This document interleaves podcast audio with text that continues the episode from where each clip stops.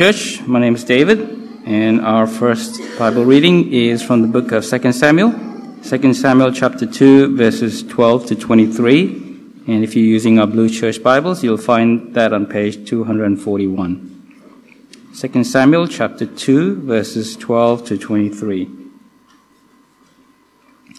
Um, before I read, let me set the scene. Following King Saul's death, Israel has divided in two the southern tribe of Judah are ruled by King David, but the rest are ruled by Saul's son, Ishbosheth.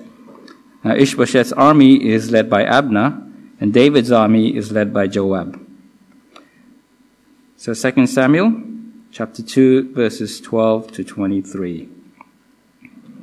Abner, son of Ner, together with the men of Ishbosheth, son of Saul, left Mahanaim and went to Gibeon. Joab, son of Zeruiah, and David's men went out and met him, met them at the pool of Gibeon. One group sat down on the other side of the pool, and one group on the other side. Then Abner said to Joab, Let's have some of the young men get up and fight hand to hand in front of us. All right, let them do it, Joab said. So they stood up and were counted off. Twelve men for Benjamin and Ishbosheth's son of Saul, and twelve for David. Then each man grabbed his opponent by the head and thrust his dagger into his opponent's side, and they fell down together. So the place in Gibeon was called Helkath Hazurim. The day of battle that day, the battle that day was very fierce, and Abner and the Israelites were defeated by David's men. The three sons of Zeruiah were there Joab, Abishai, and Asahel.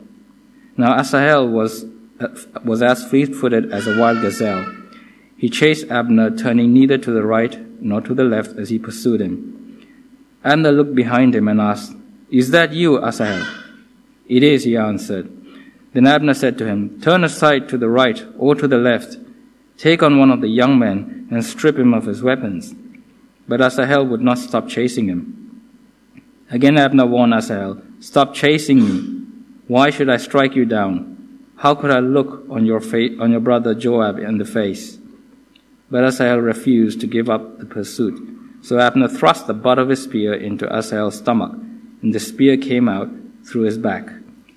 And he fell there and died on the spot. And every man stopped when he came to the place where Asahel had fallen and died.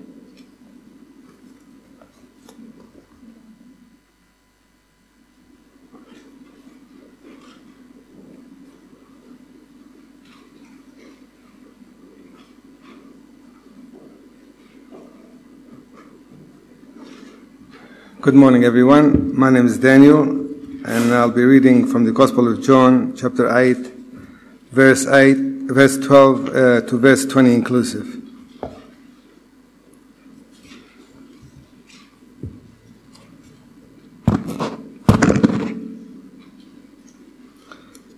That's uh, chapter 868. Uh, sorry, uh, page 868. Gospel of John, chapter 8, commencing from verse 12. When Jesus spoke again to the people, he said, I am the light of the world. Whoever follows me will never walk in darkness, but will have the light of life. The Pharisees challenged him. Here you are appearing as your own witness. Your testimony is not valid. Jesus answered, Even if I testify on my own behalf, my testimony is valid, for I know where I came from and where I am going. But you have no idea where I came from or where I am going. You judge by human standards. I pass judgment on no one. But if I do judge, my decisions are true, because I am not alone. I stand with, with the Father who sent me. In your law, in your own law, it is written that the testimony of two witnesses is true. I am one who testifies for myself. My father witnesses. Witness is the is, uh, my other witness is the father who sent me. Then they asked him, "Where is your father?" You do not know me or my father. Jesus replied, If you knew me, you would, you would know my Father also. He spoke these words while teaching in the temple courts near the place where the offerings were, were put. Yet no one seized him because his hour had not yet come. Thank you.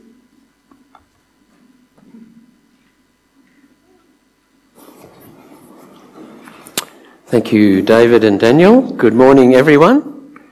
Great to see you. My name is James. If we uh, haven't met, and my privilege is to bring God's word to you this morning. So let's pray and ask his help. The psalmist wrote, Your word is a lamp for my feet, a light on my path. Father, by your Spirit this morning, may indeed your word be a lamp for all of our feet and a light on all of our paths. We ask it in Jesus' name. Amen. The spirit of our age says that uh, all we've got to go on is our own brain power. All we've got to go on is our own brain power. We're on our own. Uh, any claim to outside help, divine intervention, or divine revelation is suspect. Be careful. It's most likely someone trying to uh, have power over you, to control you, uh, or to trick you, manipulate you. We live in a skeptical world when it comes to God. Not so skeptical when it comes to human intellect. The spirit of, the spirit of our age says that if anything can get us through, it's our own brain power. I was watching Q&A on Channel 2 the other night. Uh, anyone else ever watch that? Occasionally? Yes? Uh, actually, it was only five minutes that I joined while Anna was watching it. Uh, and it was on climate change. Uh, and this is not a political statement, but what struck me was that all the panel were incredibly optimistic that we can solve this. New technology, uh, new ideas, uh, more brain power, and whatever the challenges are, we can do it. That's the spirit of our age. Uh, it's like the coronavirus. Uh, virtually all the experts who come on the radio say, we'll solve this, we'll get a vaccine, we can get on top of this with our human brain power. That is the spirit of our age. Nothing is impossible for the human intellect. Uh, to chart our life, uh, way through life successfully, all we need is human brain power. We can work it out. We can work out right from wrong. We can work out good from evil. We can work out how to make a success of our lives without any help from God. Uh, people may still believe in God, but we don't actually need Him to live a successful life. And friends, this is because we today are children of the Enlightenment. The Enlightenment was a philosophical movement in the 1700s that still has a massive effect today. It said that we should be guided by our own reasoning power, our own rationality, our own intellect. And we should be very skeptical of any claim of divine revelation. But Jesus challenges the spirit of our age, like he challenges the spirit of every age. He steps into our world and he makes an enormous claim and a gigantic promise. Hope your Bible's still open there at John 8. Uh, turn it up now. It will help. Page 868. Uh, you'll see an outline inside the info sheet of where I'm heading, and there will be time for questions at the end. Jesus makes an enormous claim and a gigantic promise. It's there in verse 12. When Jesus spoke again to the people, he said, I am the light of the world. Whoever follows me will never walk in darkness, but will have the light of light, the light of life. Now, what did he mean by those words? Well, we need to see them in their original context. And the original context was the last and greatest day of the Jewish feast of tabernacles or tents. Tabernacles means tents. We're told that in chapter 7. This feast was to celebrate how God had provided for the Israelites for 40 years as they wandered through the wilderness when they lived in tents. And there were two great symbols of this feast water and light. For the feast, Jerusalem was filled with water and light, quite spectacular. Water, because God provided water for them from the rock, miraculously. Light, because God led them through the wilderness with a fiery pillar at night and the cloud by day. And Jesus picked up on both those symbols as he taught in public in Jerusalem in the temple on this last day of the Jewish festival. Uh, as we saw last week, he picked up on water, chapter 7, verses 37 and 38. Let anyone who is thirsty come to me and drink. Whoever believes in me, as scripture has said, rivers of living water will flow from within him. And here, this week's passage, he picks up on light. Now, notice I'm assuming what our church Bibles say, that's chapter 7 verse 53 to chapter 8 verse 11, were not part of the original gospel that John wrote. A very likely a true story because it's tested in a number, uh, attested in a number of places, but not part of this gospel originally here. So, Jesus went straight from talking about the water to the light, as is fitting on the Feast of Tabernacles. What is the point? Well, the light of the fiery pillar led the Israelites to the promised land, just as Jesus, the light of the world, wants to lead us to eternal life. Uh, but notice how Jesus is greater than the fiery pillar. The fiery pillar was the light of Israel. It led the Israelites through the desert. Jesus is the light of the world. All nations. He wants to lead every person to eternal life if they are willing. And the fiery pillar led people to the promised land, a nice bit of real estate in the Middle East. But Jesus wants to lead people to eternal life. He says, verse 12 again, whoever follows me will never walk in darkness, but will have the light of life. Life there, consistently in John's gospel, eternal life. Not just physical life here and now, but eternal life, relationship with God now and in the life to come. Jesus says, whoever follows me will have the light of life, the light that will lead them to eternal life. Now, also impo- important to notice that Jesus was not saying there was no light at all before him. He consistently taught that the Old Testament prophets spoke from God and therefore gave a measure of light. But what he was saying is that he is the culmination of all that light. He is the light to end all light. And all that light was pointing forward to him. And his light outshines that light as the sun outshines the moon. That is the claim he is making here. And notice too the implication of what Jesus is saying here that without him we are in darkness. Sure, human brain power can figure out lots of things, hopefully meet the challenges I was talking about before. But there's one area where human brain power is woefully inadequate and falls way short, and that is the most important area knowing God, knowing why we're here.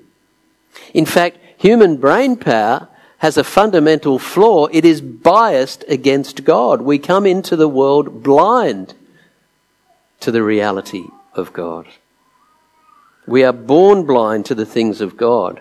And we remain that way unless God works in our hearts. But Jesus says, I am the light. Follow me and I will show you God and how to have a relationship with Him. Now, on the lips of anyone else, I put it to you, that would sound ridiculous. Imagine if I or one of you stood up this morning and said, I am the light of the world. That is, I am the key to revelation from God. Look at me to understand what God the Creator is like. Would not that sound totally ludicrous? Would you not be thinking, James, I think you're developing some mental health issues? I hope you would say that. So why then did not this sound ludicrous when Jesus said it? Well, because he backed it up with action. Remember what began this whole dispute with the Jewish leaders. It was Jesus healing the paralyzed man beside the pool in Jerusalem who had been paralyzed for 38 years. Back in chapter 5. That's where this whole dispute stems back to. Jesus' claim was backed up by what he did the power of his works. That is why we read at the end of this passage, verse 30 we're going through to, even as he spoke, many believed in him. They didn't laugh at him. Many found his claim to be the light of the world completely credible. But what about you, friends? I don't want to assume that everyone here has committed their life to Christ. Have you taken up Jesus on this promise? Are you following him today? Are you walking in the light that he's revealed, which leads to eternal life? So that's point one. Jesus makes an enormous claim and a gigantic promise. He alone can shine light into our darkness. And then secondly, we see that we must evaluate him on his terms, not ours verses 13 to 19. And as we read this, friends, we need to remember that the Pharisees are looking for a way to kill Jesus. Right? We've been told that in chapter 7, verse 1. They are not impartial judges evaluating Jesus fairly. They have made up their minds. Jesus needs to be executed for the sake of the peace of the land. So, they try and pick Jesus up on a legal technicality. Verse 13, the Pharisees challenged him, Here you are, appearing as your own witness. Your testimony is not valid. And yes, the law of Moses said that in a criminal trial you needed two other witnesses other than yourself. So the Pharisees, Pharisees say, You're appearing as your own witness, Jesus. That's not legally valid. They're also picking up Jesus' own words back in chapter 5 verse 31 where he said, if I testify about myself, my testimony is not true. They repeat that virtually word for word. But actually, if you go back and read chapter 5 and Jesus' response, you see that Jesus is saying, yes, yes, if I was the only witness, bearing witness to myself, that would not be legally valid. But in fact, there are many other witnesses, and he goes on to list them John the Baptist, God the Father himself, through the scriptures, the works that he is doing. On this occasion, he says something a bit different. See verse 14. He says, Even if I testify on my own behalf, my testimony is valid. For I know where I came from and where I am going. But you have no idea where I come from or where I am going. You judge by human standards. They were evaluating Jesus purely by human standards. What they didn't realize was who Jesus was. He was the unique Son of God and that he had come from the Father into this world and he would leave this world and go to the Father. And so his testimony about himself could be trusted because of who he was. They were evaluating him purely on human standards, but he doesn't evaluate anyone on purely human standards. That is why he says, second half of verse 15, I pass judgment on no one. That is, I don't judge anyone based on human standards the way you are judging me. How does he judge? Well, he judges by God's standards. Because he and the Father judge together. They are one. Uh, verse 16. But if I do judge, my decisions are true. Because I am not alone. I stand with the Father who sent me. So, friends, if we are going to evaluate Jesus correctly, we have to evaluate him on his terms, not on ours. Uh, so many people evaluate Jesus on their own terms. They say something like this Yes, if Jesus came down now and appeared to me now and did this miracle that I want him to do now, then I'll believe in him. That is to evaluate him on our terms. Jesus, you do what I want you to do, then I'll believe in you. And even as believers, we can subconsciously fall into judging Jesus on our terms. Jesus, if you come through for me in this situation I'm facing, if you provide this job that I really need and want, uh, if you give me this relationship, if you heal this person now, then I will keep on believing you. See how that is to evaluate Jesus on our terms, not on his terms. So, how do we evaluate him on our terms? Well, verse 17. In your own law it is written that the testimony of two witnesses is true. I am one who testifies for myself. My other witness is the Father who sent me. It's the Father who testifies to the Son. How does he do that? Well, he's already explained that back in chapter 5. It's through the scriptures. The Father testifies to Jesus through the Old Testament scriptures. The Old Testament scriptures as a whole point forward to Jesus in so many ways. The Old Testament story is an unfinished story.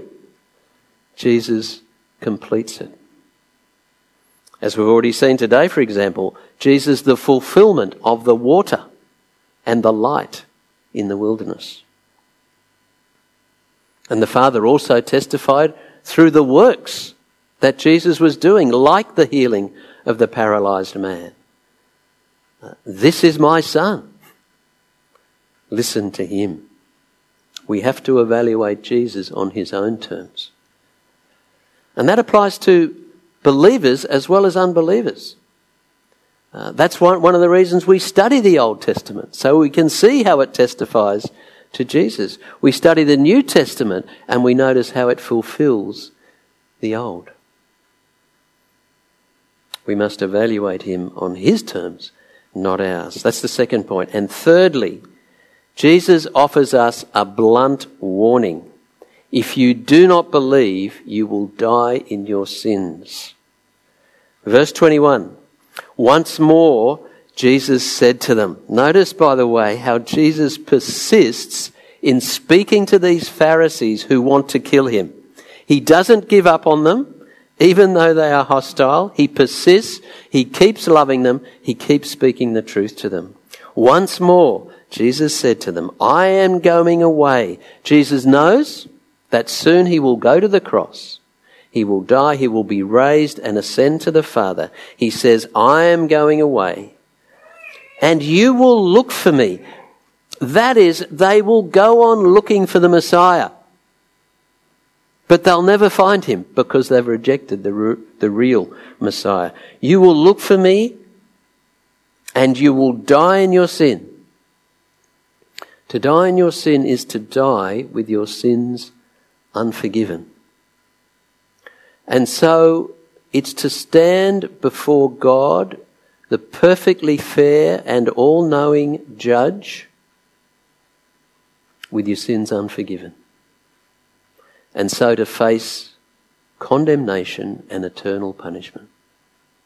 That is what it means to die in your sins. And so Jesus says, Where I go, you cannot come. That is, if you die in your sins, you cannot go to be with the Father where I am going because there's hell to pay. Wow. That is a blunt warning, is it not? That is saying it like it is. That is not mincing words. Uh, that is what Jesus does. And he repeats it. He says it again in 23 and 24. 23, but he continued, You are from below, I am from above. You are of this world, I am, I am not of this world. That is, the reason you don't understand, dear Pharisees, is that we're from different realms. You actually need to be born again. Going back to chapter 3. You actually need to be born from above to understand this. You need the Spirit to give you a new heart and teach you. Your brain power won't get you there. And then the warning repeated, verse 24 I told you that you would die in your sins. If you do not believe that I am He, you will indeed die in your sins. If we don't believe that Jesus is who He says He is, God the Son, the great I am, become a human being, the divine Messiah, if we don't believe that, we can't be saved. Right? Because it's only the death of the God man that is sufficient to pay the price for human sin. Only that price is sufficient. If Jesus is just a human being, he cannot pay the price for the sin of the world. But that is a blunt warning, isn't it? If you do not believe that I am He, you will indeed die in your sins. But notice, friends, it's the only loving thing that Jesus could say to these people. See, why does he say this to them? Because he doesn't want them to die in their sins. He wants them to die forgiven. See, why do you put a warning sign at the top of a cliff? Danger, stay away, steep fall, and a skull and crossbones. Well, you do that because you don't want anyone to fall over the cliff. And that's why Jesus warns us. Because he doesn't want us to die in our sins. He wants us to die forgiven, to follow him, the light that leads to eternal life. But even after these blunt warnings and all this to and fro, way back from chapter 5, still verse 27, they did not understand that he was telling them about his Father. So again, in his love for them, he says one more truth. Verse 28. So Jesus said, When you have lifted up the Son of Man, then you will know that I am He. The Son of Man is Jesus' way of talking about Himself. To lift up the Son of Man was to lift up Jesus on the cross. Jesus knows that some of these Pharisees who he's talking to will be the ones who will lift him up on that cross. They will order his arrest. They will condemn him to death. They will hand him over to Pilate. They will demand crucifixion. But Jesus says, when you've done that, when you have lifted me up, then you will know that I am He. In other words, the cross is going to be the greatest demonstration of who Jesus is. The cross will be the place where the light of the world shines most brightly. Why? Because there we will see the glory of God shining in all its splendor. There we will see the mercy and the kindness and the grace and the love of God shining out clearly. Because there, the Son of God dies in the place of sinners so that sinners will not have to die in their sins. If you can't understand who Jesus is as you look at him on the cross, then you will never understand who he is. So, friend, if your sins are unforgiven, this is Jesus' warning for you today from this word. And he's warning you because he loves you. Put your trust in him. But if our sins are forgiven and we're walking in the light as he is in the light, then he calls on, uh, on us to warn others as he did. And there are times when we'll have to be blunt with people, like Jesus was. And it's loving to be blunt at the right moment. There are times when we simply have to say it as it is because we don't want people to die in their sins. Friends, I find this incredibly hard given my personality. I don't like saying things that will offend people. I like everyone to like me. So I find it hard to be blunt, but I need to because it's not loving to hold back on the truth. It's not loving to take the warning sign away from the cliff.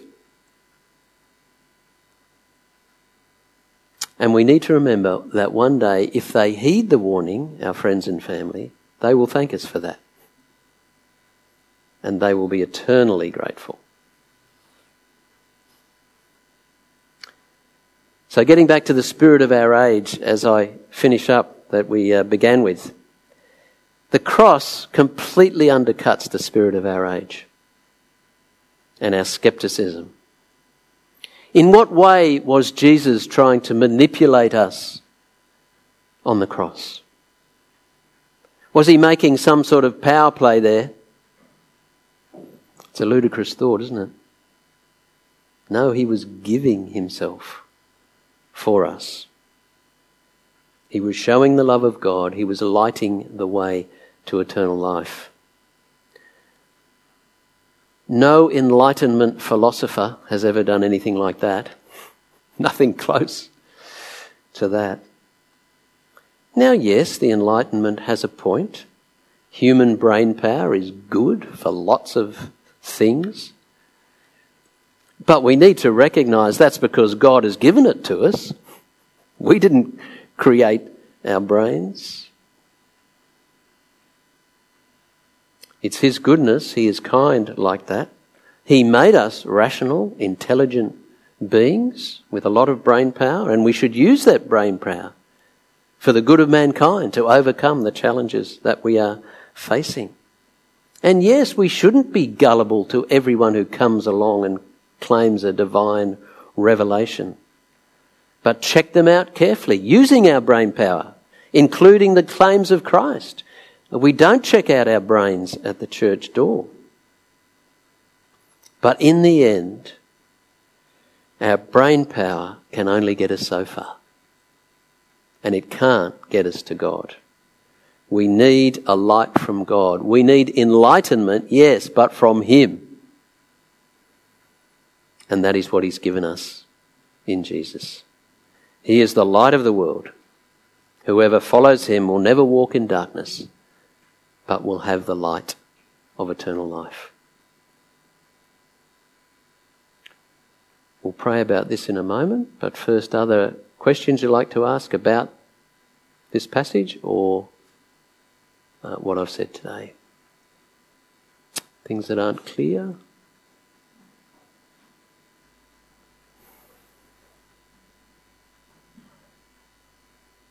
Yeah, Lachlan.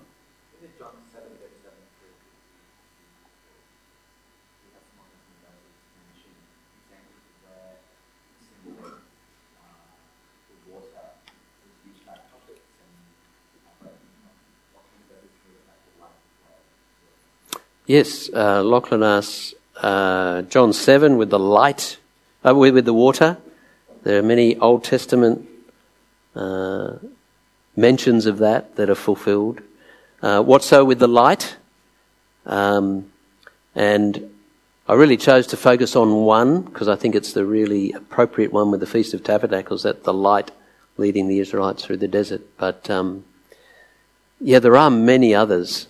Um, and I think one of the most important one is uh, Isaiah, um, how the servant in Isaiah is going to be a light for the nations.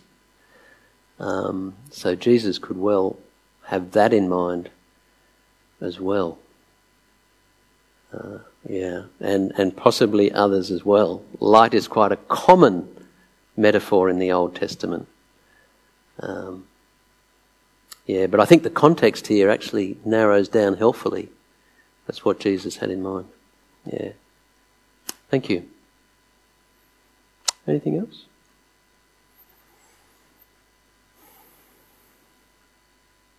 Good, that's fine. Do grab me afterwards if there's anything you'd like to talk about.